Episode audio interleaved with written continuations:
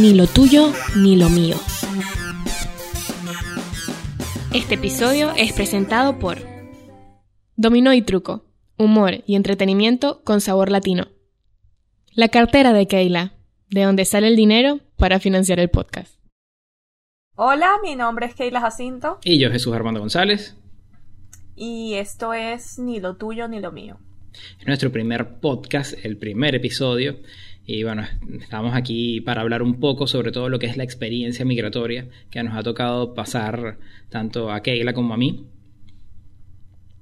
Somos, Desde un punto de vista muy personal. Claro, somos parte de la oleada migratoria que ha tenido Venezuela, de este éxodo que se ha dado en los últimos años y queríamos conversar un poco en este episodio sobre esa todo lo que ha representado para nosotros el irnos de nuestro país, cómo ha sido llegar a los países a los donde nos fuimos, porque más allá del tema cuarentena, no estamos juntos. Eh, Keila está en Estados Unidos y yo estoy en Argentina. Y bueno, nada, estamos en este proceso migratorio que parece de nunca acabar. Sí, sí, ya más de un año cada uno. Tú tienes creo que dos años, me habías dicho. Tengo, que, sí. Que tienes ya en Argentina. Dos años. Yo voy a tener tres años en junio. Voy a cumplir tres años acá en Estados Unidos. Eh, y bueno, hay muchas cosas en las que eh, concordamos. Por ejemplo, yo, esto lo había conversado anteriormente.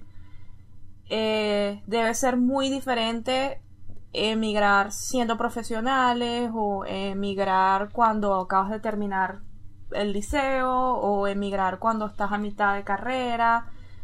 Entonces, claro, a lo mejor nuestra perspectiva va a ser más de eh, gente profesional que estaba en Venezuela ejerciendo o no ejerciendo, de las dificultades con las que se encontró en Venezuela, que a lo mejor mucha gente se puede sentir identificada con ello y de cómo fue esa experiencia al emigrar y, encontrarte en otro país. Para muchas personas tener que empezar desde cero, como me pasó a mí, como sé que te pasó a ti también.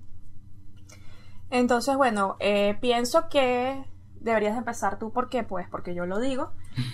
Y me encanta la democracia que hay en esto. Exacto, nepotismo y, y bueno, puedes empezar conversando un poquito de, de, cómo fue esa experiencia para ti. En primer lugar, por qué decides emigrar eh, ¿qué fue lo que terminó de, hacerte decidir irte de Venezuela? Bueno, eh, para mí el tema migración ha sido complicado porque me ha tocado irme de Venezuela dos veces. La primera vez que me fui fue en el 2014 a España, a Madrid, porque me gané una beca y fui a estudiar.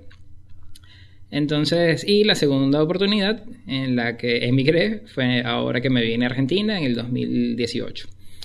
Eh, mi experiencia migratoria en ambos casos fueron totalmente distintas, la una de la otra. Cuando me fui a España, fue a través de, como dije, una beca que gané. Fue una beca que realmente no estaba buscando. Yo tenía un compañero de clases que me estaba insistiendo, insistiendo constantemente con que me postulara en, este, en esta beca. Y lo hice el último día que se me podía postular y la llené, ni siquiera puse la foto de perfil o la foto que me pedían adjuntar, simplemente ah, hice eso por, por no dejar así como... Eh. Me olvidé... O sea que tú no tenías, no, tenías ninguna intención ni veías ninguna posibilidad de que fueras a quedar o no... No, la verdad es que no, o sea, yo lo hice por, bueno, vamos a hacer, ya que fue. Entonces me postulé y me olvidé de eso por completo. Luego, eso habrá sido como en marzo, algo así de 2014. En julio julio del 2014, estaba saliendo de bañarme, me estaba arreglando para ir a trabajar y me llegó un correo. Recuerdo que sonó mi teléfono, lo agarro, lo leo y en el, en el remitente era Ruth Rudelo. Y la, el, el, asunto, lo que decía era máster en propiedad intelectual. y yo, bueno, si en Venezuela no hay ningún máster en propiedad intelectual lo que me pongo a leer, entonces usted ha sido beneficiario de la beca y demás, y yo, mm, imagínate, como todas las familias de Venezuela o del mundo, mi familia tiene un grupo de WhatsApp y nos echamos chismes, chistes, cosas por ahí, nos mandamos los memes, lo, que hace todo el mundo. Yo le escribí allí a mi familia, les puse, mira, me gané una beca para irme a estudiar a España. Y no había terminado de enviarlo cuando mi hermana ya me estaba llamando para preguntarme, mira, ¿cómo es eso?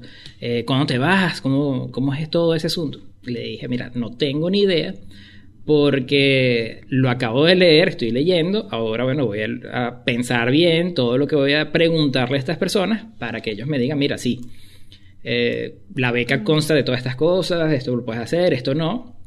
Y así eh, decido exactamente qué es lo que voy a hacer. Después de hablar con mi hermana y con mis padres y todo eso, bueno, bajé al estacionamiento para montarme en mi, en mi carro y en eso me dio como una especie de ataque de pánico. Y entonces andaba así manejando, pero como eso, como, como, con un ataque de pánico, con nervios, no, no sé explicarlo bien. Ansiedad. Ansiedad, eso. Resulta que, y lo que pensaba era, uff, bueno, ¿y qué hago? ¿Me voy? ¿Me quedo? ¿Lo aprovecho? ¿No lo aprovecho? Si no lo aprovecho, se me va a pasar y no, más nunca tendré una oportunidad como esta. Exacto. Entonces, bueno, después de mucho pensarlo y de mucho analizarlo y buscar los recursos y los medios y demás, bueno, finalmente decidí que me iba. Me fui a, España y la verdad es que me gustó, llegué a, Madrid eh, sin conocer en las dos oportunidades que he tenido que emigrar, eh, me he ido a países en los que realmente no conocía, o sea, no había ido nunca. Así que emigré a ciegas en las dos oportunidades. En España, bueno, me gustó. Sin embargo, se notaba mucho más que la sociedad es un poco más cerrada con el tema migratorio. O sea, no es necesariamente que sean eh, que te discriminen ni xenofóbicos. Xenofóbicos. Ok no sea, sino que simplemente me pasaba que se notaba que había un, ciertas personas y ciertos aspectos en los que era mucho más cerrada la sociedad. ¿Como cuáles? Em, mira, se siente a veces en el trato, en ciertas cosas en general. Habían comentarios que, que, son como más serios o más discretos o puede ser, puede ser un poco con el venezolano, entre los mismos latinos. O sea, allá yo recuerdo que conocías una cantidad de personas y una cosa como tan tan sencilla como yo tuve que tramitar todo lo que era solicitar el internet para el sitio donde estaba viviendo. Y fui a esta empresa que se dedicaba, que era una empresa de telefonía, y solicité para hacerlo y no me lo estaban dando porque todavía no me había llegado el número, el NIE, no recuerdo, que era como el DNI pero para extranjeros. El NIE. Claro, la verdad es que no me acuerdo bien, creo que esa era la sigla. La cosa es que como no me había llegado eso, no, no me lo podían dar. Entonces la respuesta así como automática de los españoles que me habían atendido era no, hasta que no tengas el, eso no. Y está bien, no había mucho problema, pero en esa misma oportunidad, o sea, en el mismo sitio, en la misma empresa, en el mismo local, me atendió una uruguaya que la chica, más bien, fue como mucho más diligente, quizás por el hecho que ella entendía y se sentía identificada en el, en el asunto de que ella también era inmigrante. Y ella hizo todos los trámites necesarios para darme esto. Eh, lo domiciliaron a mi tarjeta de crédito y demás. Y, bueno, funcionó.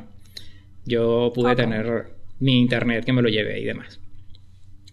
Entonces, eso es por decir un ejemplo, quizás es más allá de, de tema españoles, latinos o esto, quizás es por que ella se pudo haber sentido más identificada por el hecho de ser inmigrantes.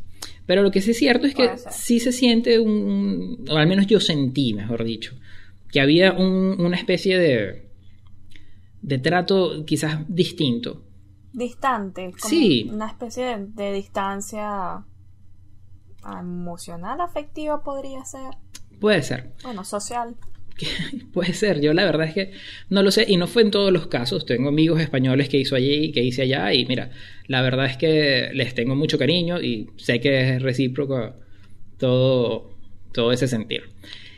Ahora, lo que pasa es que también lo comparo con mi experiencia en Argentina. En Argentina yo llegué en 2018 y desde el día 1 eh, aquí lo que he sentido ha sido una total aceptación. Yo la verdad es que en este país no me he sentido como un extranjero, cosa que en España sí me sentía. Aquí siento que las personas están muy, muy, muy, muy abiertas a recibir personas de otras nacionalidades y puntualmente he notado que con los venezolanos tienen como cierta aceptación. No sé exactamente por qué, les, siempre que conozco algunas personas, siempre pasa la eterna conversación que siempre pasa y es, ay, de Venezuela, ah, ¿y tienes mucho tiempo acá? Sí, bueno, ya tengo dos años. Ah, y terrible lo que está pasando allá, ¿no? Sí. Ah, bueno, a mí me encantan los venezolanos. y yo, bueno, gracias, yo soy también. Sí, boludo. Entonces, pero la verdad es que las personas que he conocido aquí en líneas generales me han parecido personas extraordinarias. Y a diferencia de lo que siempre escuché y, crecí escuchando, que era que los argentinos eran personas prepotentes. Yo también he escuchado mucho ese, esa idea de estereotipo que hay del argentino que es odioso y que es engreído, más que nada, esa es la palabra que yo más he escuchado. Sí, bueno, eso en mi experiencia aquí, las personas que he conocido, he conocido un montón o no, la verdad es que no creo que aplique. Habrá como todos, así como habramos venezolanos engreídos y demás. Creo que... Y bueno, en el caso de Argentina, mi, la decisión de venirnos no fue solamente mía, fue parte, o sea, la tomamos entre Mariana y yo. Mariana es mi novia, para quienes no lo sepan. Y nada, sucedió desde que llegó aquel tema de la constituyente, esa que sacaron hace unos pocos años. Yo recuerdo que cuando empezaron a anunciar todo eso, vino acompañado de una serie de protestas y demás. Todo lo que fue en el 2017, me parece.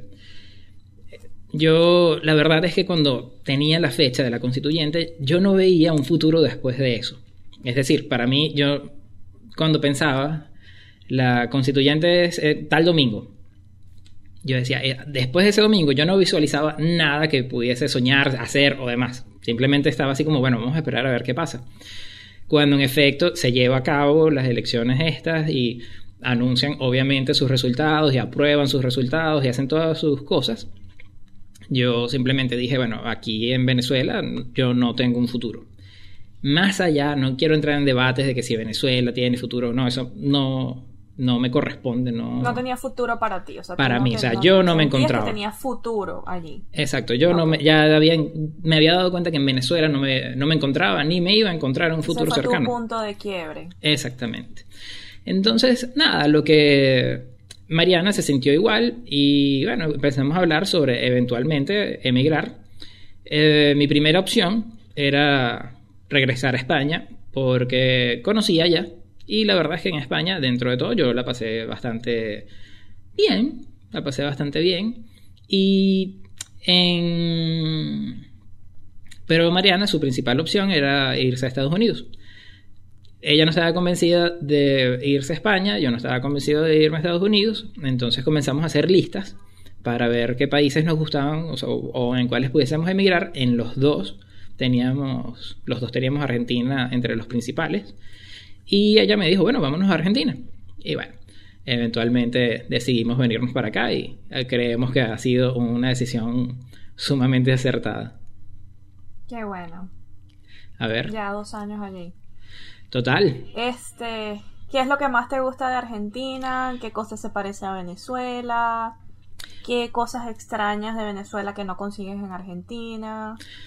Bueno, cosas que extraño de Venezuela, eh, principalmente el tema comida.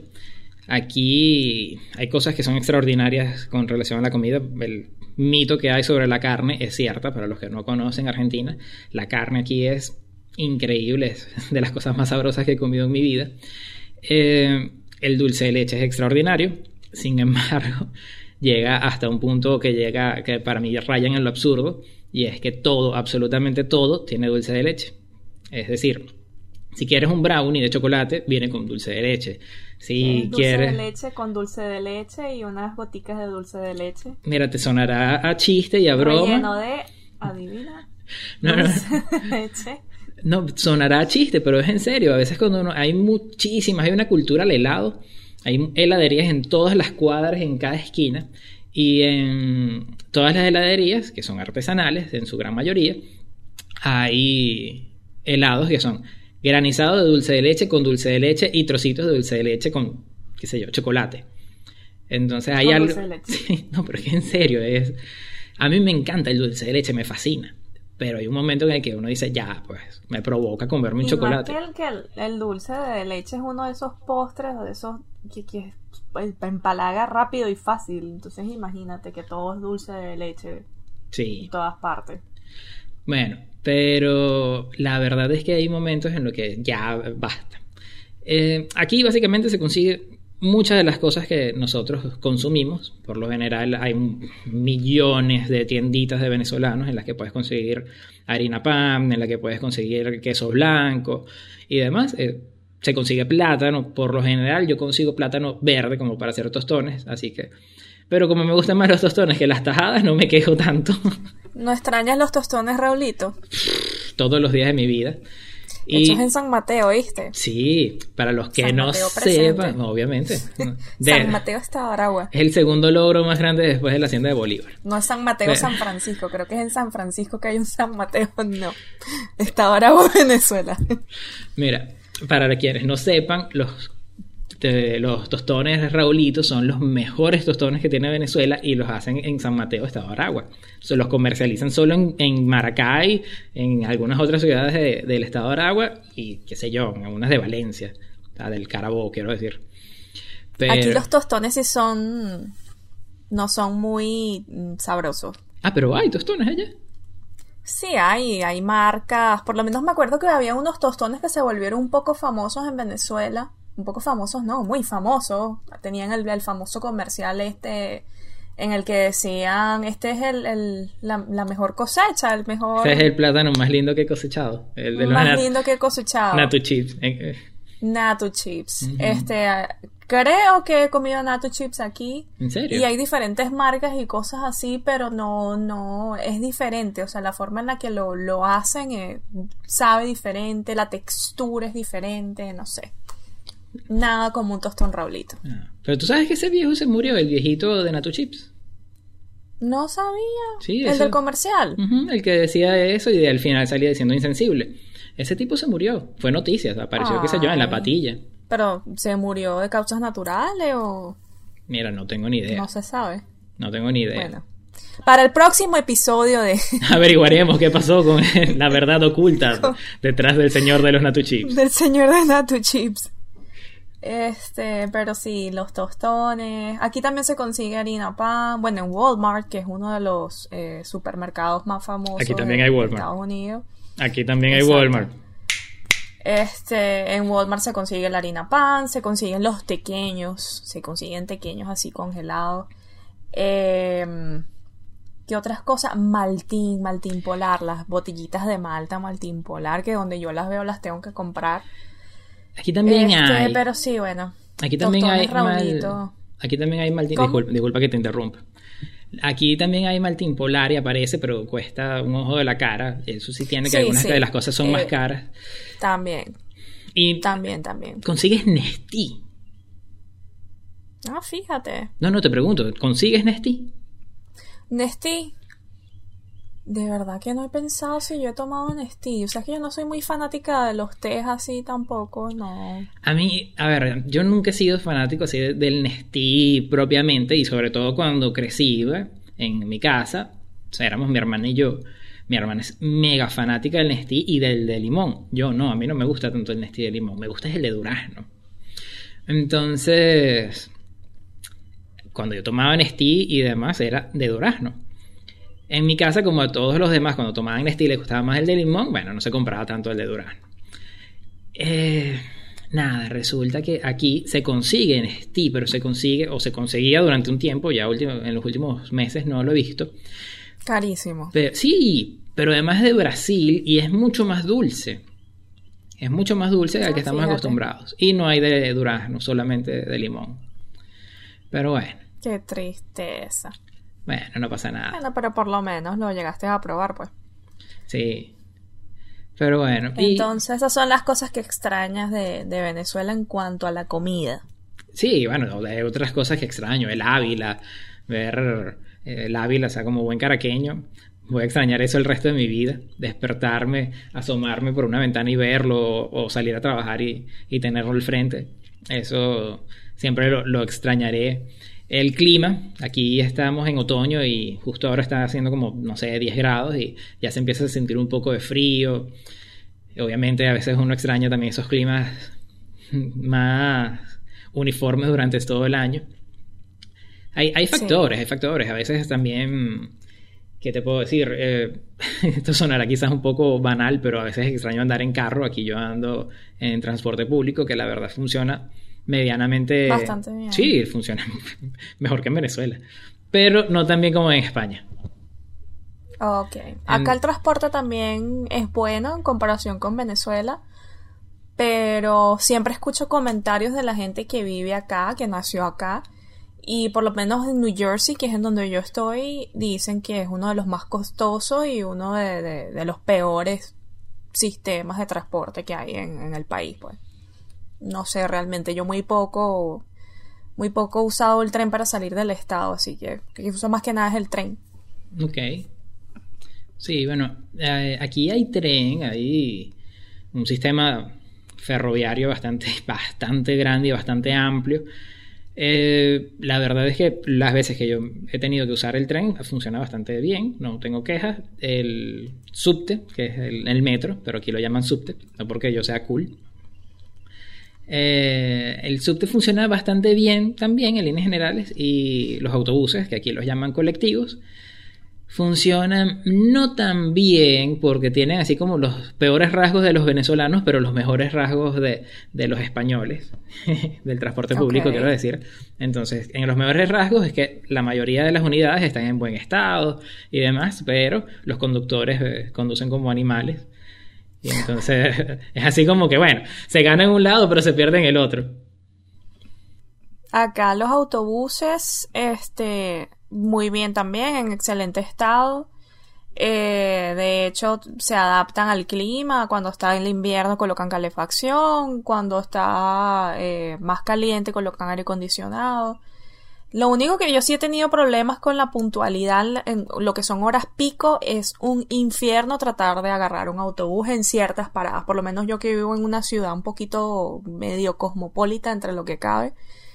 Es difícil agarrar un autobús a horas pico pero definitivamente es mejor que el transporte allá en Venezuela.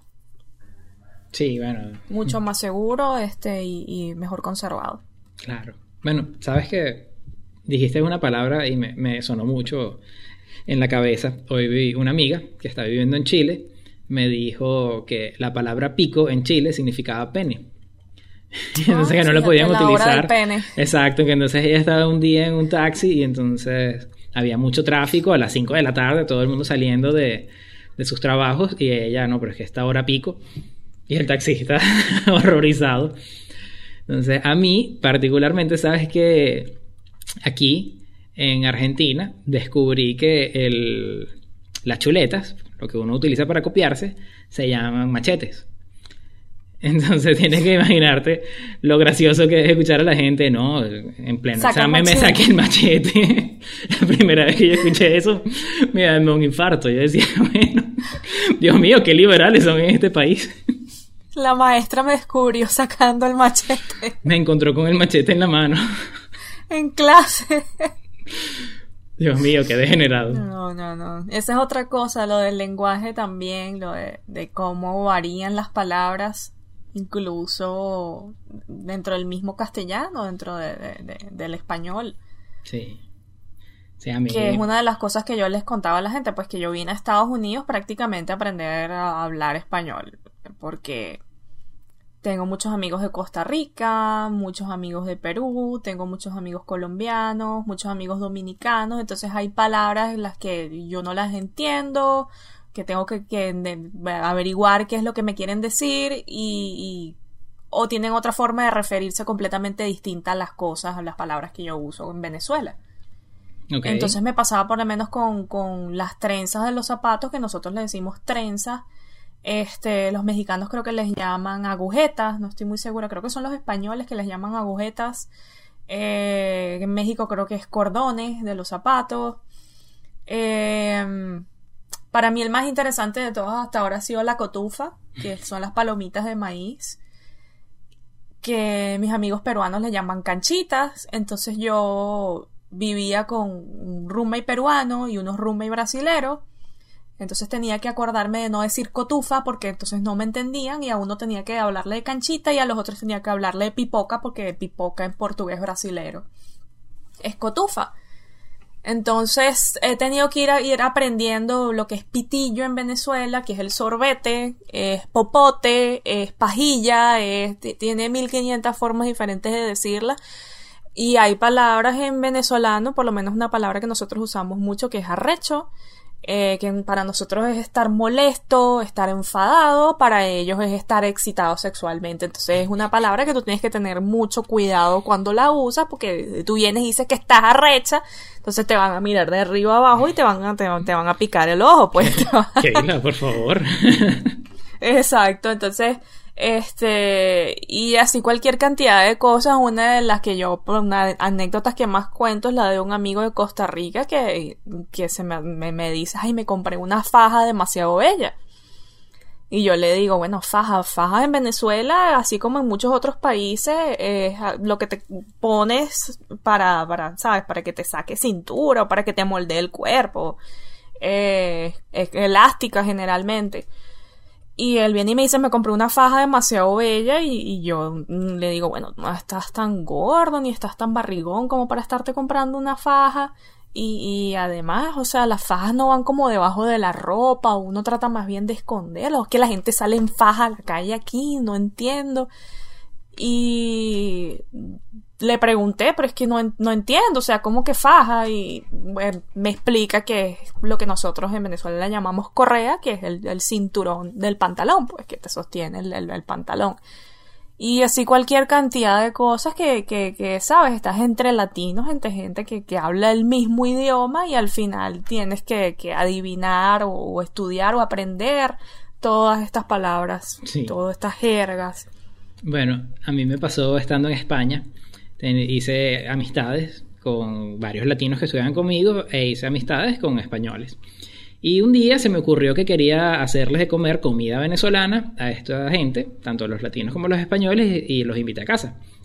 Comencé a hacer tres cosas que eran medianamente sencillas, pero me parecía que, que podían representar un poco como el sentir criollo.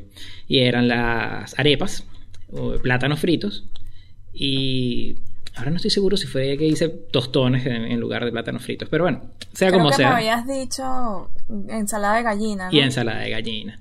Entonces hice esas tres cosas y estábamos todos en la cocina, cocinando, bromeando y había una amiga que se llama Raquel, ella es española, y estaba súper pendiente de todo lo que yo estaba haciendo porque ella quería, ella es de Córdoba, y ella quería regresar a Córdoba y hacerle todas esas comidas exóticas a su mamá. Entonces, nada, ella cuando estaba, ella estaba así sorprendida viendo cómo era todo lo de la ensalada de gallina y me pregunta, ¿cómo, cómo se hace esa ensalada? Y le dije, mira, agarras y cortas papa en, cubitos, agarras eh, pues, zanahorias, las cortas también en cubitos, las pones a zancochar. Y ella, ¿qué? ¿A zancochar? A zancochar. ¿A qué? Y entonces yo Dios, ya me pasaba mucho que cuando hablaba con las personas usaba términos que, que no conocían y que para mí eran normales. Entonces, y yo, uh, bueno, mira, a ver, ¿cómo se dice cuando tienes, cuando estás cocinando algo en agua hirviendo y lo pones para que se cocine allí? Entonces ella riéndose me decía, hervir. Y eso fue que el resto de mi estadía en, en, España, cada vez que ella, o sea, casi que a diario me veía, se reía y me decía, ¿cómo es? ¿Cómo es? Sancochar. Y yo, sí. Total que bueno. Sancochar. Eso me pasó también un día, cuando empezó el invierno. Yo llegué a, a, clases y estaban todos mis compañeros de clases afuera, españoles todos. Y nada, resulta que ya estoy llegando más abrigado y demás. Y uno de ellos me dice, anda, anda tío, te habéis abrigado mejor, ¿ah? Que ya está empezando a hacer frío. Y yo le digo, claro, obvio, con este frío yo no puedo, yo soy del Caribe. Entonces, hasta me puse dos medias. Y todos les cambió la cara así como de... No te juzgamos, pero... Entonces una... No, creíamos que... Exacto, bueno. No creíamos que fueras de las personas que, usaban medias. claro. Entonces nada, una amiga se me acerca, me así me soba por el brazo y me dice, ¿a qué te refieres? Y le digo medias y le señalo mis pies. Y se ríe, me dice calcetines. Medias es lo que usan las mujeres. Y yo, ah, no, no, no, no, no. No, no es que esté mal, Imaginé pero así no, tú no, no. arremangándote así el, el pantalón mostrando la- las medias panty. Mira, tengo derecho. Eh, todo el derecho del mundo, Todo el claro mundo. que sí. Bueno, lo que sí es que eso me ha pasado. Y con relación a lo que decías de las cotufas, aquí eso sí fue un choque cultural muy grande que me tocó acá en Argentina. Y es que cuando vas al cine en Argentina, las cotufas son dulces.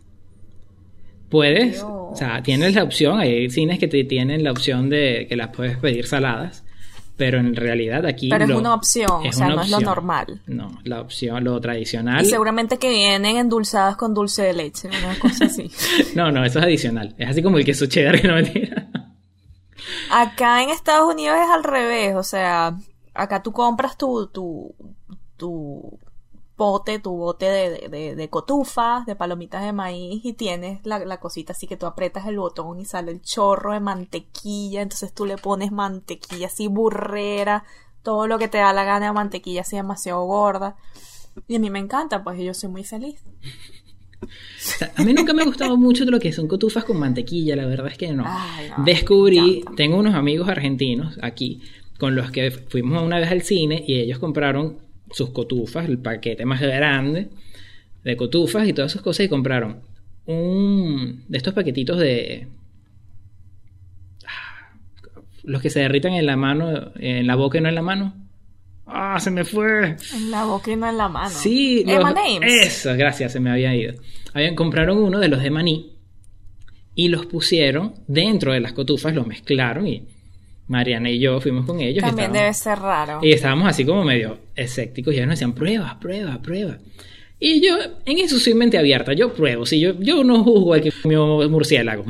Pones medias panties, Claro, o sea, no. claro, lo que venga, no mentira, no, no, solamente con la comida. Con la comida sí soy más abierto a probar cosas así. Y entonces, en la alcoba es otra cosa, hay que pensar. Depende de qué tan raro sea. Pero bueno, lo que Eh, sí, yo hubiese sido, yo no juzgo al que comió murciélago. De repente, o sea, si uno está rascado y te ofrecen una sopa murciélago, uno no sabe. Lo que sí es que yo agarré y probé las cotufas con M&M's y me encantaron. ¿Ok?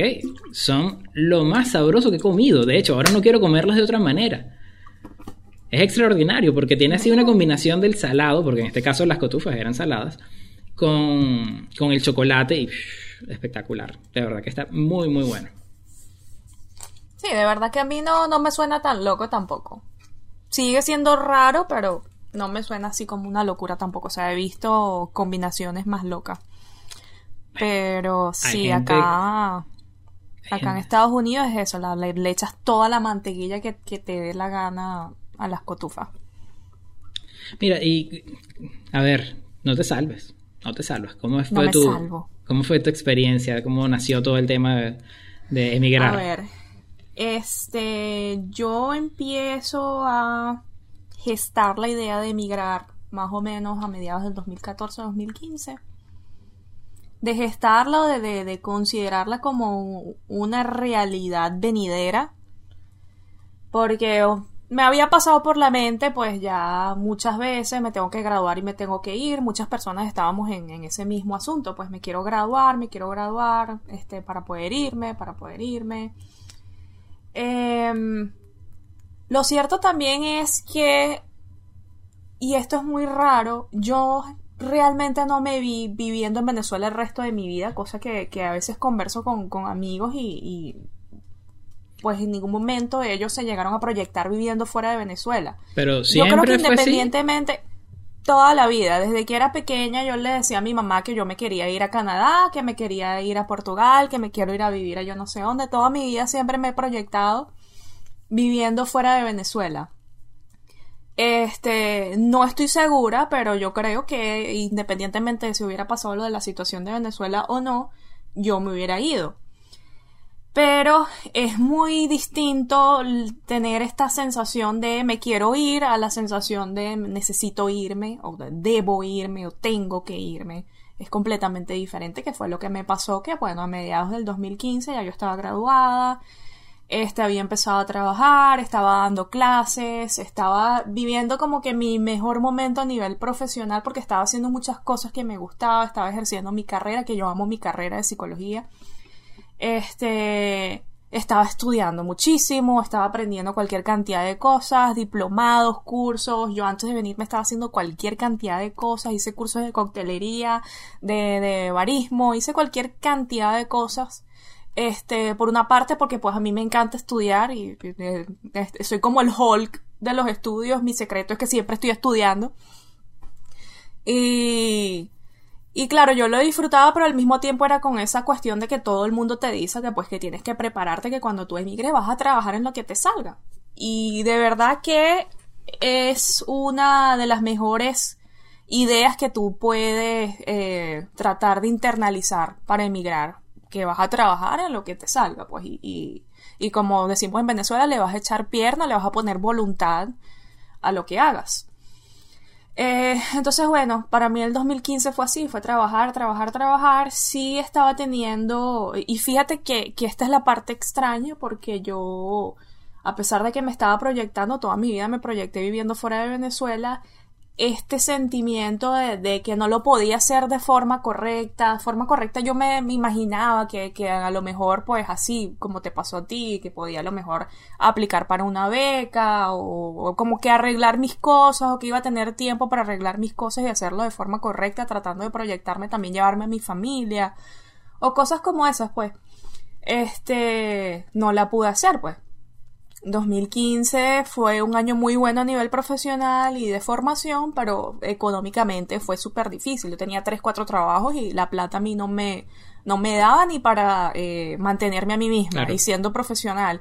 Que de verdad yo aquí me quito el sombrero con la gente que, que trabajaba en lo que le salía, o la gente, los estudiantes, de verdad, mira, yo me quito el sombrero con la gente que estaba estudiando y trabajando este, que, que buscaban las vueltas y, y de verdad, mira, mi admiración total porque esa es otra cosa, pues mi experiencia yo considero que fue difícil. Eh, y no me imagino cómo será para la gente de verdad que, que, está en, condiciones todavía más duras y, tiene que tomar decisiones mucho más duras. Entonces, bueno, 2015 eh, estaba comprometida, me había comprometido ya con, con quien es mi esposo actualmente. Eh, él sí estaba completamente decidido, me quiero ir, vámonos, vámonos, vámonos, vámonos. En cambio yo no, yo estaba como en esta especie de eh, negociación conmigo misma, inconscientemente, porque me di cuenta fue después que me fui, que estaba tratando como de hacer todas esas cosas que yo sabía que yo no iba a poder hacer después que me fuera de, de Venezuela, porque venía otra nueva etapa de mi vida en la que iba a ser trabajar y trabajar y trabajar, y tú no vas a tener tiempo para más nada. Claro. Entonces, eh, la forma en la que me logra convencer mi esposo, me logra convencer de irme, es, esa, pues. O sea, mi, yo creo que lo que me estaba amarrando a Venezuela era dejar a mis padres y a mi hermano. Y, y era esta cuestión de que, sabes, no los quiero dejar solos, mis padres ya están mayores, mi mamá va a tener 64, 66 ahorita no recuerdo muy bien, pero ella siempre dice que ella es una señora de edad y ya tiene casi 70 años, así que por ahí va la cosa.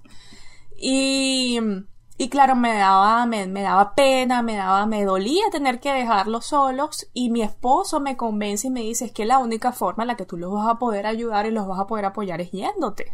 Si te quedas aquí, o sea, no te, no te vas a poder ni ayudar a ti, ni ayudarte a ti misma, ni los vas a poder ayudar a ellos. Entonces, esa fue la, forma en la que yo terminé de, tomar la decisión de irme. Em, empecé pues apostillando los papeles, que eso de verdad es un sufrimiento. Para mí eso fue, bueno, eh, estar en la calle día y noche tratando de arreglar los papeles. Eso sí, apostillé todo, hasta el papel del último caramelo que me comí, me lo traje apostillado. Eh, tuve problemas con el pasaporte también, que esa es otra realidad que vivimos los venezolanos, que es súper difícil de explicarle a la gente. O sea, eh, por lo menos en, el 2015, 2000, yo me vine en el 2017, fue que terminé de salir de Venezuela, 2017. 2017, sí. Y y yo me acuerdo que yo estuve tres meses porque Ernesto se viene primero, mi, quien, era mi novio, mi prometido, se viene primero para acá, para Estados Unidos, y yo pues me iba a ir que si dos semanas después, una cosa así, iba a terminar de arreglar mis cosas y esto y aquello. y hablando con, con, con, él por teléfono, él ya estaba aquí en Estados Unidos y yo hablando con él y, ay, sí, mi amor, ya yo me voy para allá, ya yo empecé a hacer la maleta, ya yo tengo todo listo, ya yo me voy y mientras yo estoy hablando con él, mi mamá se me para enfrente y me muestra los pasaportes y me hace así, o sea, me hace la señal de que, cortándose la cabeza y yo, ok, el pasaporte está vencido. Mamá, Ernesto te quiere matar. Y yo, mira, yo entré en una crisis como tú no tienes idea y mi mamá me decía, ay, pero vamos y sacamos uno nuevo y yo... Y yo la miro así como que tú no sabes nada de lo que está pasando con, ¿Tú crees que estás en los Suiza? pasaportes, ¿verdad? Este, y de verdad, mira, fue, fue una aventura. Una aventura, o sea, tú puedes escribir otro libro de Harry Potter, Harry Potter y la búsqueda del pasaporte venezolano, porque es de verdad, mira, mi mamá me ayudó muchísimo con eso también. O sea, toda mi familia se tuvo que unir para poder sacarme el pasaporte y para que yo me pudiera ir de ahí de, de, de Venezuela. Este, entonces imagínate eso, cuando eh, salgo, llego acá a Estados Unidos 2017. Eh, una de las cosas que me pasó, pues al principio fue entrar a un supermercado y, y, y, sí te abruma un poquito. Yo entiendo a la gente que le tomaba fotos a los anaqueles llenos de cosas, porque sí, sí te remueve, sí hay algo que te remueve de tu venir, de, de hacer filas eh, larguísimas, interminables para comprar un producto en un mercado y que tú entras y tienes 1500 tipos diferentes de pan cuando tú no has visto pan desde hace meses. Es duro, es difícil. Aquí yo, ¿qué, qué, qué aceite compro? No sé, o sea, no puedo decidir. Eh, y, y son cosas tontas pero tú no te das cuenta de cómo disminuiste tú o cómo adaptaste tú tu percepción de calidad de vida en Venezuela hasta que sales del país. Claro. Uno no se da y cuenta de, lo, de, la poca calidad de vida que no tienes. No te das hasta cuenta, que... porque es que el venezolano, y esto es algo que, que, que se ha estudiado mucho en psicología y en, en, en, ciencias sociales, el venezolano tiene un nivel de adaptabilidad grandísimo, una cosa envidiable. Este, entonces, claro, es eso, adaptarte, adaptarte, no hay esto, pues busco por aquí, busco por allá. Y cuando sales del país dices, no, aquello que yo estaba viviendo no era normal, no, no es normal. Entonces una de las primeras cosas que, que me pegó así, que me, me, sorprendió, que me agarró fuera de base fue eso, pues el, el, eh, lo del transporte público, que ya lo hablábamos, poder montarte en un autobús tranquilo, en un tren, saber que el tren va a venir, que se va, que eh, otra cosa que me pasaba también era que yo vivía escondiéndome el teléfono, escondiéndome la cartera. Yo me acuerdo que yo en Venezuela me inventaba cualquier cosa cuando me tenía que montar en un autobús. Yo andaba hasta con un vaso de McDonald's vacío y metía el teléfono ahí, le ponía la tapa y, y, y el popote, pitillo, pajilla. Se lo ponía, andaba con el teléfono metido ahí en el vaso y decía, bueno, si el malandro me pide, me pide bueno, el yo, refresco, me, me jodí porque no ahí está el teléfono. Yo no sé si te acuerdas, pero me pasó mucho. Pues me pasó una vez que nos íbamos a ver y nos estábamos viendo en la universidad y ya te escribía y no, no, te llegaban los mensajes y yo, bueno, esperando a que la media hora, 40 minutos y yo, bueno, ¿y qué pasará? Entonces de repente llega y me... O sea, que hay la nada que llega, no tendría las llamadas, nada, y en eso llega, ¿sí? Se monta así en el carro, respira profundo y se empieza a quitar los zapatos, se empieza a sacar todo y empieza a sacar así piecitas de teléfonos y las comenzó a armar. Yo decía, ¿qué es eso? Mi teléfono. ¿Y por qué? ¿Por qué está así? No, no, lo que pasa es que si me roban, ya, o sea, lo tenía desarmado por todo completo. Distribuido. y distribuido. Se saca una muela. Una Ella, muela. Eh, la cinta. Ay, aquí está el SD. Entonces, no, yo... no, mira, cualquier cantidad de cosas que ahora yo me pongo a pensar. Yo me acuerdo que yo me hacía un, una cola en el, en el cabello, un, un, moño, no sé cómo le dirán en Argentina. Y me metía cosas allí, qué sé yo, la plata que cargaba. Me hice una vez una cinta para el cabello con un bolsillito también donde metía la plata allí. O sea, cualquier cantidad de cosas que tú te tienes que inventar para poder cargar la plata o cargar tu teléfono a la calle, tener un teléfono que es el tuyo que tú estás Claro. usando y tener otro teléfono aparte dañado que no servía. por si acaso te vienen a robar y tú entregas ese teléfono. Te juro que cuando te tocaste la frente pensé que me ibas a decir que te habías hecho una cicatriz para que cuando se te acercaran, ¿qué? ¿Qué? bolsillo. ¿Sabes que yo he leído que, que hay gente que hace eso, que se hace bolsillos adentro de la boca, así como que en la mejilla y se guardan cosas allí? No, no me pregunte. Este, pero sí, esa fue una de las cosas que me pasó cuando yo llegué aquí. Me escondía el teléfono, vivía escondiéndome todo y la gente me miraba así como que, ¿qué te pasa, muchacha loca? O que eran las seis, empezaba a oscurecer y ya yo, ay, quiero irme para la casa, para la casa, escuchar una moto, que aquí no son muy, muy comunes. Aquí si tú ves una motocicleta, es una Harley Davidson, una cosa así. Aquí la gente no anda mucho en motocicleta, o por lo menos aquí en New Jersey, en la, la área central de New Jersey, no he visto, de verdad pero escuchar una es caerte las pantaletas y pues, ay, sí es verdad, y te acuerdas de que no, pues, no. Entonces, son cositas que me tuve que ir adaptando poco a poco. Yo me acuerdo que antes me pegaba muchísimo, oscurecía y no podía evitar de verdad ponerme nerviosa y ansiosa. Y bueno, eso fueron los primeros meses, eh, la cuestión de ver hasta animales silvestres, ver ardillitas y ver animalitos por todas partes. Yo, esto no, no se ve desde hace mil millones de años en Venezuela. Y, y bueno, el primer año, eso pues fue de, de, de, fue entre comillas fácil porque fue, sabes, desprenderte de, de, una presión que, que tú traías, aquel, aquella montarte un sistema de defensa cada vez que sales de la casa, o estar pendiente, este, que incluso se ha hablado de la paranoia venezolana, que es de estar paranoico y con cuidado todo el tiempo que tengan a robar, que no te... Entonces, claro, eh, para mí fue una maravilla no tener que estar con miedo todo el tiempo.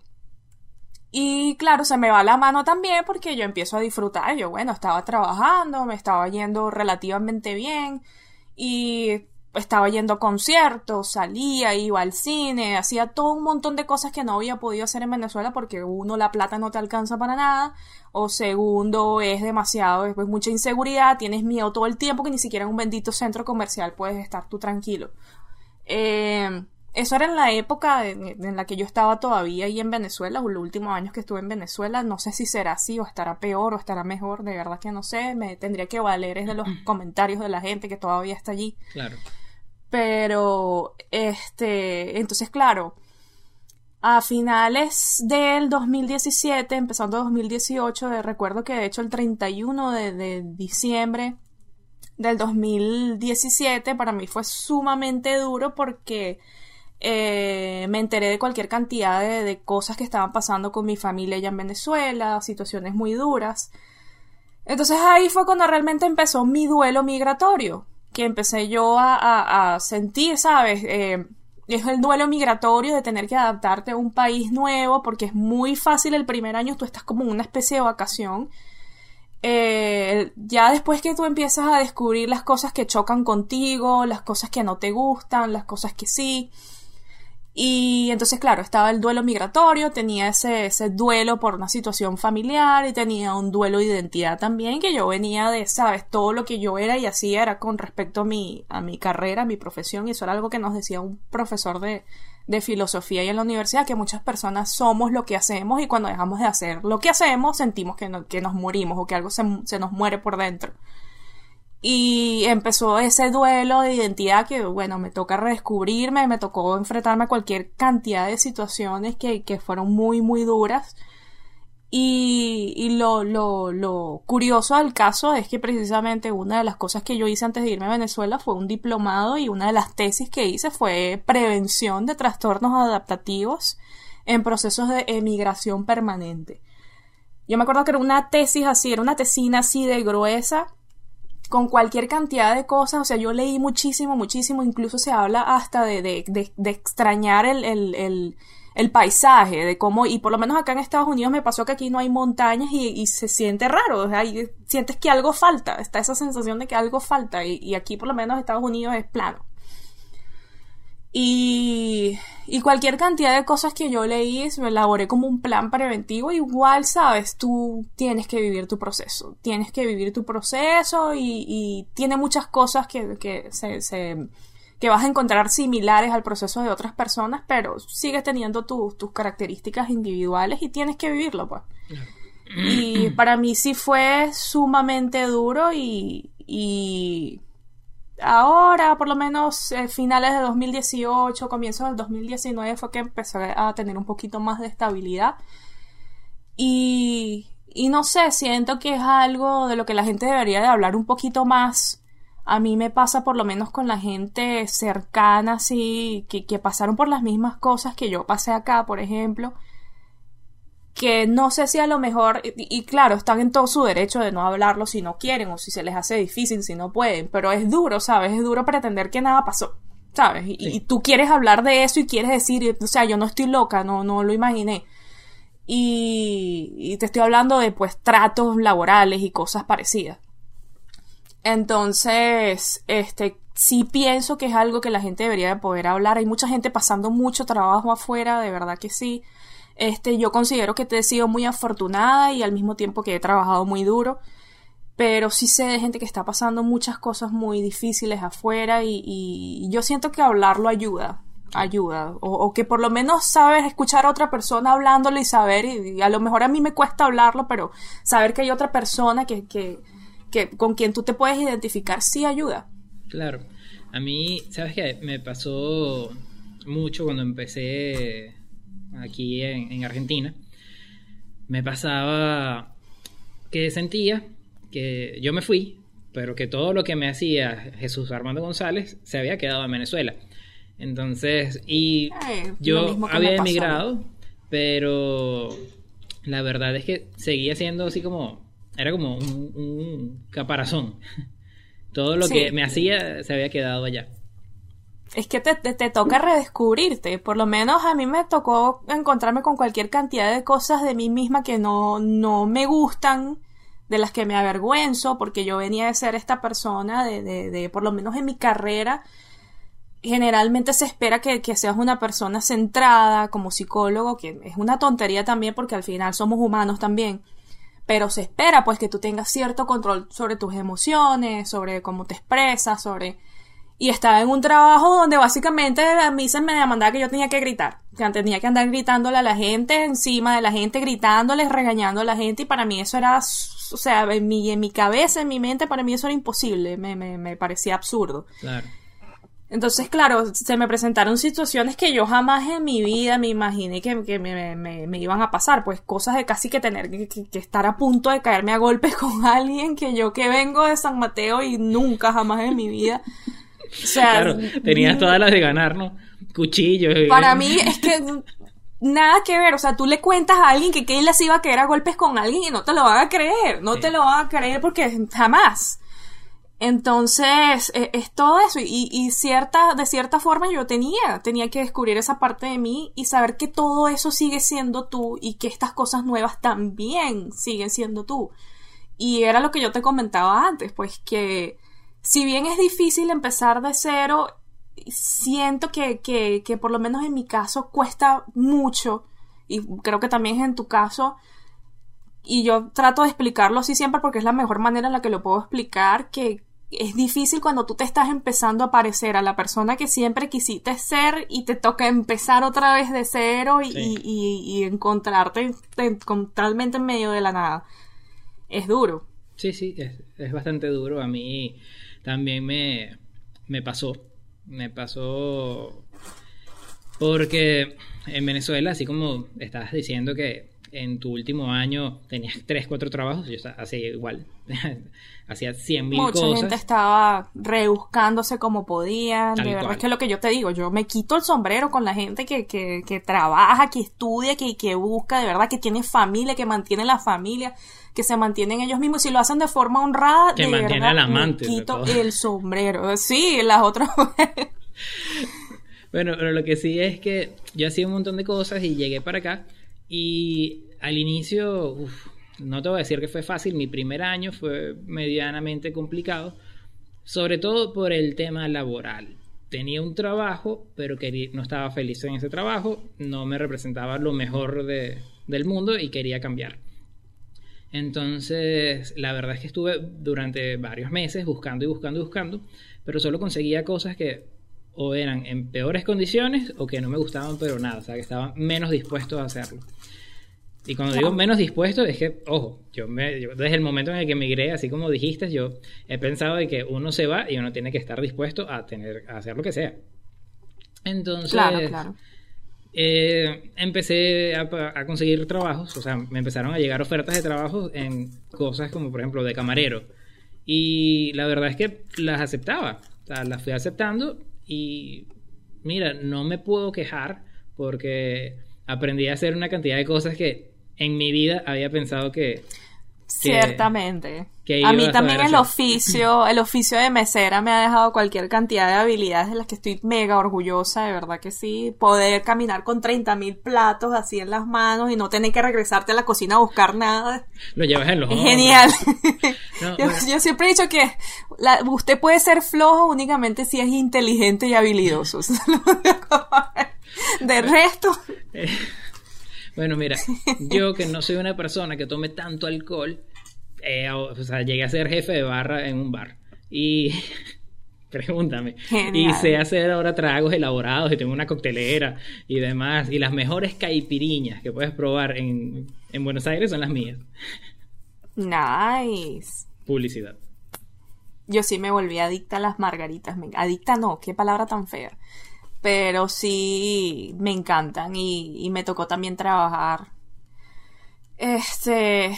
Pero sí, eh, son cosas que tú aprendes y, de cierta forma aprendes a sentirte orgullosa de, de- ellos y, a verles la utilidad y a verles creo que, que es eso, pues la forma en la que tú aprendes a integrar todas esas experiencias en, en la persona que eras y la persona en la que te estás convirtiendo.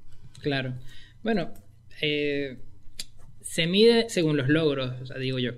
O sea, También. Y los logros no son solamente los logros, digamos, económicos, monetarios, sino lo que te haga sentir realizado. A mí particularmente me hizo sentir realizado aprender a hacer tragos. Es una tontería, Claro. pero me dio satisfacción, me sentí satis- así muy satisfecho cuando aprendí a hacer tragos y que eran buenos tragos. o sea, porque entonces uno decía, bueno, los clientes les gustan. La gente le decía a los demás, no, no, que lo prepare él. Gracias. Conchale. Entonces, Desconchale es otra expresión que probablemente significa Claro. una grosería no sé en dónde, en Chile, en Brasil. en- bueno, no sé. esa expresión aquí en Argentina de repente no es muy bien vista. Porque aquí concha, concha de se la refiere a cierto órgano reproductor femenino. Debajo del ombligo. Exacto. Entonces, nada, aquí... Bueno, fíjate.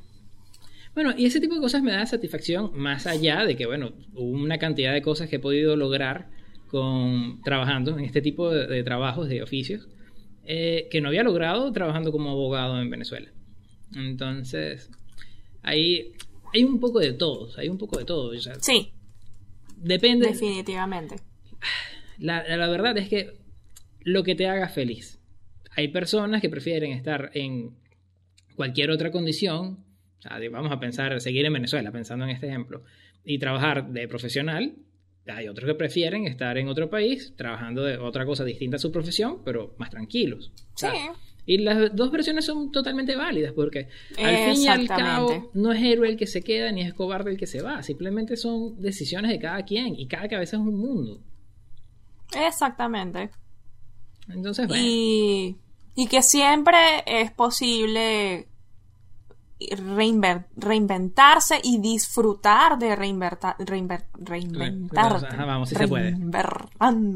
Vamos que sí se puede. No, ¡Cónchale! Aquí vas a tener que poner un pito, ¿verdad? Porque sí. ¡Pi! Pones un pito de, de lora. Bueno, a ver, esa es otra cosa, los insultos. Hay, insultos y refranes y cosas que, bueno, como el idioma tiene para todo, y en cada región los hemos agarrado para, para deformarlo a nuestra manera. En, nosotros tenemos un refrán que no entienden en España y no entienden en Argentina, porque ya he hecho la prueba y es Morrocoy diciéndole a Cachicamo diciéndole a Morrocoy conchudo. Bueno, es que obviamente ni morrocoy ni cachicamo son palabras. Y conchudo tampoco, ¿ok? Y además que es muy, es, es como, es como triste tratar de adaptarlo, ¿sabes? Morrocoy sería Tortuga diciéndole a Armadillo. tortuga de tierra, diciendo armadillo. Armadillo. Armadillo, caparazonudo. No, exacto, no. Pierde el encanto. No sirve, O sea, no, no sirve. Pero lo que sí es cierto es que esto yo un día estaba hablando con unos amigos en España y comenzamos a hablar justamente de eso, de los refranes. Y yo comencé con ese. Y yo dije, bueno, en Venezuela hay uno que es cachicamo diciéndole a morrocoy con chubo. Y ellos pensaron que yo estaba hablando en otra lengua, en lenguaje indígena. Lo que sí es cierto es que aquí tampoco. Yo pensé, yo confiado, yo dije, no, aquí en Argentina sí, porque es que Latinoamérica Cachicamo, se cachicacho, parece. como. Y ellos, ¿qué? No entienden, no lo entienden. Todas estas, los insultos, los insultos, a ver, nosotros tenemos un insulto que es terapéutico, que alinea el chakras y es coñuela madre. Uf. Uno se siente mejor, no de nada más decirlo. Entonces, pero aquí... Eso para mis amigos peruanos es. Creo que es peor que maldecir. ¿En serio? Sabes que, bueno, por lo menos en Venezuela creo que maldecir era como una palabra ya un poquito más elevada. Menos para los maracuchos, ellos sí. Sí, Ah. pero para los peruanos decir coño de la madre es una cosa así. De hecho, uno de mis amigos, mi roommate, me dijo, ustedes usan esa palabra como muy a la ligera, pero con aquel terror, aquella cosa así de, de, de, de ello. Ay, no, normal. Bueno, aquí, por ejemplo, el insulto es la concha de tu hermana. De tu hermana, ¿por qué de tu hermana? O sea, está bien, obvio. ¿Por qué tu Ah, hermano? las hermanas también duelen, pero así como Pero todo el mundo tiene mamá. Claro. O sea, no todos tienen hermana, no, no. Eh, fíjate, buscándole la lógica. Frankenstein no tenía la- mamá. Adán no tenía mamá, así que... Bueno, Bueno, lo que sí... eh, es eso, pues. eh, por lo menos yo soy muy grosera también, entonces eh, es difícil. Eh, ese más que nada, coño de la madre, es rarísimo. Y es demasiado lindo, a mí me encanta mis amigos cuando empiezan a decir, por lo menos mis amigos peruanos de Costa Rica, un amigo de Costa Ri- Rica que dice coño de la madre y se le siente, se le, se siente como forzado. y otro amigo que es peruano, un muy buen amigo mío que dice mamá huevo, mamá huevo. Bueno, Tengo un amigo argentino que también es así tal cual. Él parece venezolano. Me parece venezolano. Y mira, es fanático, le encanta el tres leches, los pequeños, las arepas y demás. Y entonces él me saluda y me dice, ¿qué pasó, mamá huevo? Entonces, y de repente cuando algo sale Que mal... hacen como una pausa y todo así. ¿Qué pasó? Mamá huevo. No, y cuando algo sale mal, así. y cuando algo sale mal, de repente dice, coño, es la madre.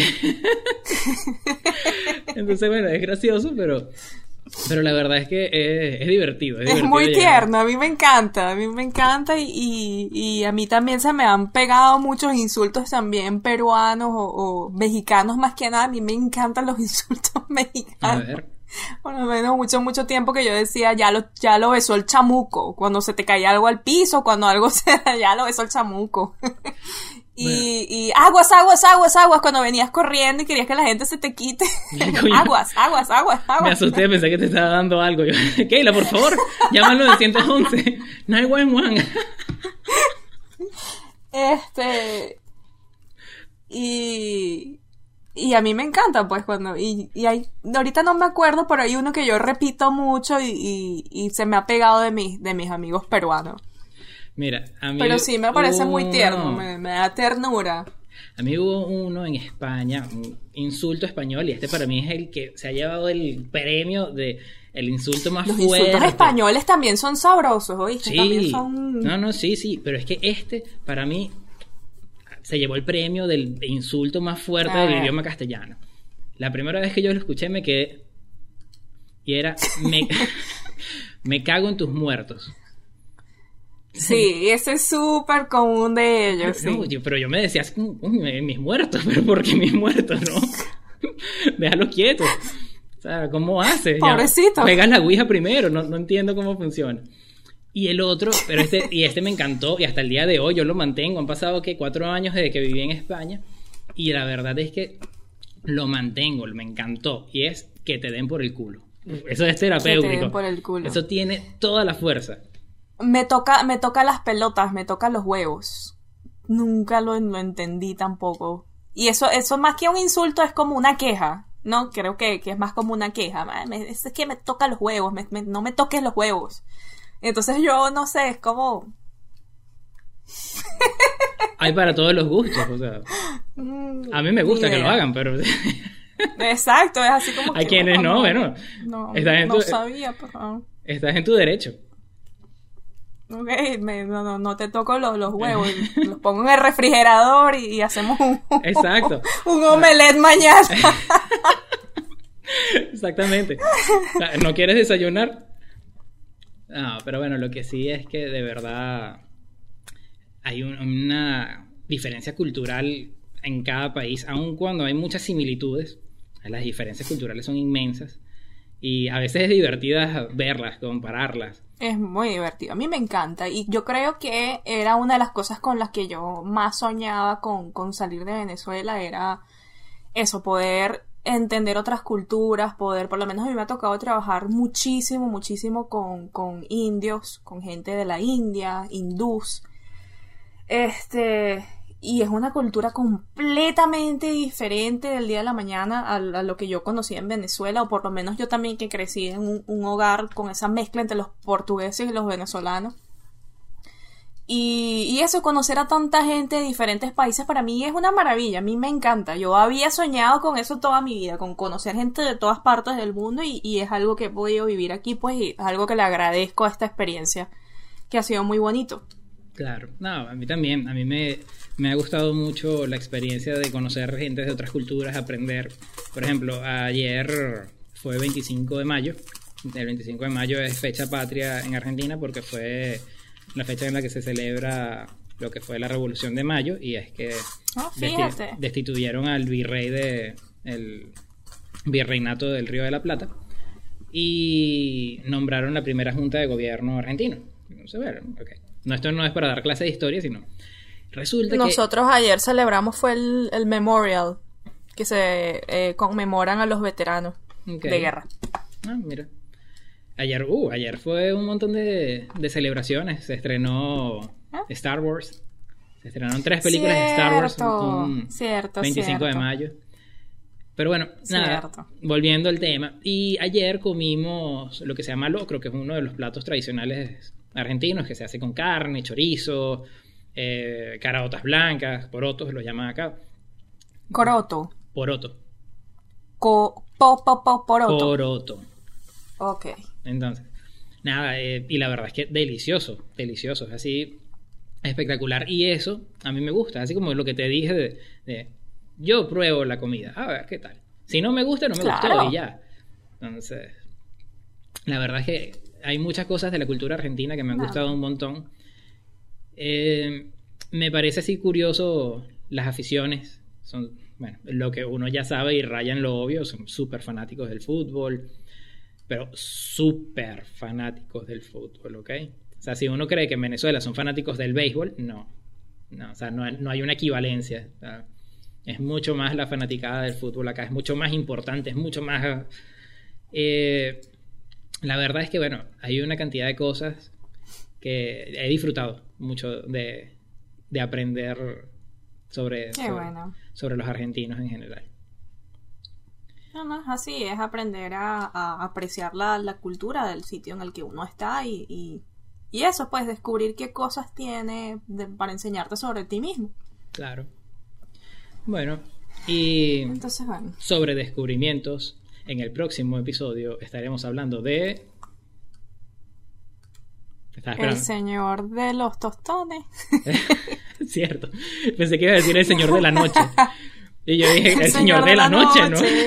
Mira, ese sería un buen tema. Y te sabes que hay gente que no, no sabe ese, ese cuento, ¿no? De lo, del tipo que se presentó. El tipo, el, tipo, que se El presentó. tipo que se presentó, coño. El artista de la noche. No, no. el, el ente que se manifestó en una discoteca de fue en Maracay, ¿no? Sí, Entiendo yo, fue en Caracas. No, no, en Maracay. Exacto. O sea, Es que, algo exportación. Emigró también el señor de la noche. No, bueno. propiedad local. Mira, El Señor de la Noche era una canción de Don Omar. No, Sí, Don creo que es Don Omar, sí. Discúlpenme, yo de reggaetón no sé mucho. Sé que la gasolina era de Daddy Yankee. Entonces, Y que es un trago. La gasolina es un trago puertorriqueño. Ah, ok, ya yo te iba a decir. Por eso es que ella dice, a ella le, A ella le gusta la gasolina, dale más gasolina. Ah, ok. no es que toma gasolina, no, es ya un yo te iba a decir, ¿qué clase de... Es un de- cóctel. ¿Qué clase de clases de coctelería viste, Keila? no, bueno. El Señor de la Noche es un tema de reggaetón y demás, muy bien, excelente. Pero ah, como en el 2004, 2005, hubo denuncias que en Maracay, Estado de Aragua, en Venezuela, en una discoteca que se llamaba De Barbas, había aparecido el Señor de la Noche. Eran personas que veían a una aparición maligna que tenía pies de cabra y demás, y que estaba bailando así con una mujer y de repente cuando lo veían desaparecía, cosas así. Sí. Hubo varias. Lo que, Yo- lo que me llamaba la atención era que hubo varias denuncias y eso también sucedió, las denuncias en Puerto La Cruz. Y uno dice, bueno, el Señor de la Noche le gustaba transitar por, quizás estaba por Venezuela, quizás estaba visitando la, no sé, la Sayona. La- fíjate que la versión que yo escuché fue que le vieron las patas por debajo de, de, de, ¿sabes? Los casilleritos del baño. No sé si le llaman casillero. Este, las casillas que generalmente hay en los baños de las discotecas, pues, y sabes que por debajo tú puedes ver los zapatos, los pies de la gente que supuestamente le vieron, vieron las patas de cabra que eran como, y alguien se desmayó. Ese fue el- el- el- la versión que yo escuché. Coño. Hay como 1500 versiones diferentes, pero esa fue Pero, que o sea, pero de verdad que hay que pensar que es una cosa súper ex- o sea, exagerada pensar, ¿no? Bueno, es que viste unas patas de cabra en el baño y ya pensaste que era, era el Señor de la Noche. El señor de la noche, Yo listo, hubiese- no puede ver. ser una cabra, no puede ser una cabra haciendo sus necesidades. No, o sea, ¿qué- es que yo hubiese pasa? pensado, listo, fue alguien de San Juan de los Morros. No puede ser, no puede ser que las drogas. Chicos, no, es broma. Yo estudié en San Juan de los Morros un tiempo y conozco gente maravillosa. Simplemente quería bromear. No, no, no puede ser que las drogas que te metiste, te- te- te- te- te- no, tiene que ser que es un diablo, es el diablo ahí en forma de, de cabra. Sí. Pero bueno, Pero sí, lo que sí, chicos, es que la semana que viene vamos a estar hablando sobre el señor de Natu Chips. Y el señor sobre, Tattoo Chips. sobre cualquier otro tema que se nos ocurra en el trayecto. O, Exactamente. o que Keila diga. O que yo diga, exacto, me gusta, me gusta, me gusta. Ne- nepotísticamente. ¿Por qué nepotismo? Nepotismo no es cuando tú dices tú, tú y tú ya, sin más ningún... No estoy seguro, Sí. ahora estoy dudando y ojalá no me equivoque, pero creo que nepotismo es Déjame cuando buscar yo- en Google. Creo que es cuando yo pongo, por ejemplo, a, Porque si no, entonces vas ah. a tener que cortar nepotismo. a editar el, el podcast. Menos mal que no es en vivo, entonces. No creo que el nepotismo es cuando pones a, a- que si a tus familiares a, a- en ¡Oh, cargo, sí! ¿no? Sí, sí, sí, es como una preferencia. Mm, ¿Cómo se dice entonces cuando tú... dictatorial. No, O sea, no, no hemos palabra. aprendido nada de Maduro. Se hace En lo que yo diga. No, que, que se Pero bueno, entonces, este, muy pronto estaremos eh, apareciendo nuevamente con nuestro segundo episodio. Espero que este episodio le ayude a mucha gente, eh, si se sienten identificados, a, a darse cuenta que pues que no están solos en esta experiencia migratoria, para los venezolanos que les ha tocado emigrar o para cualquier persona que le haya tocado emigrar. Y bueno, Es- nos veremos próximamente. Bueno, chicos, muchísimas gracias a todos los que nos escucharon y a que nos acompañaron aquí. Estaremos viéndonos entonces en el próximo episodio que saldrá por este mismo canal. Por este mismo canal, esto fue ni lo Tuyo, tuyo, ni lo ni mío. lo mío. Por la... No, mentira. no nos digas, no digas, no nos metas en problemas. Chao, chicos. ¡Páguenme! Bye.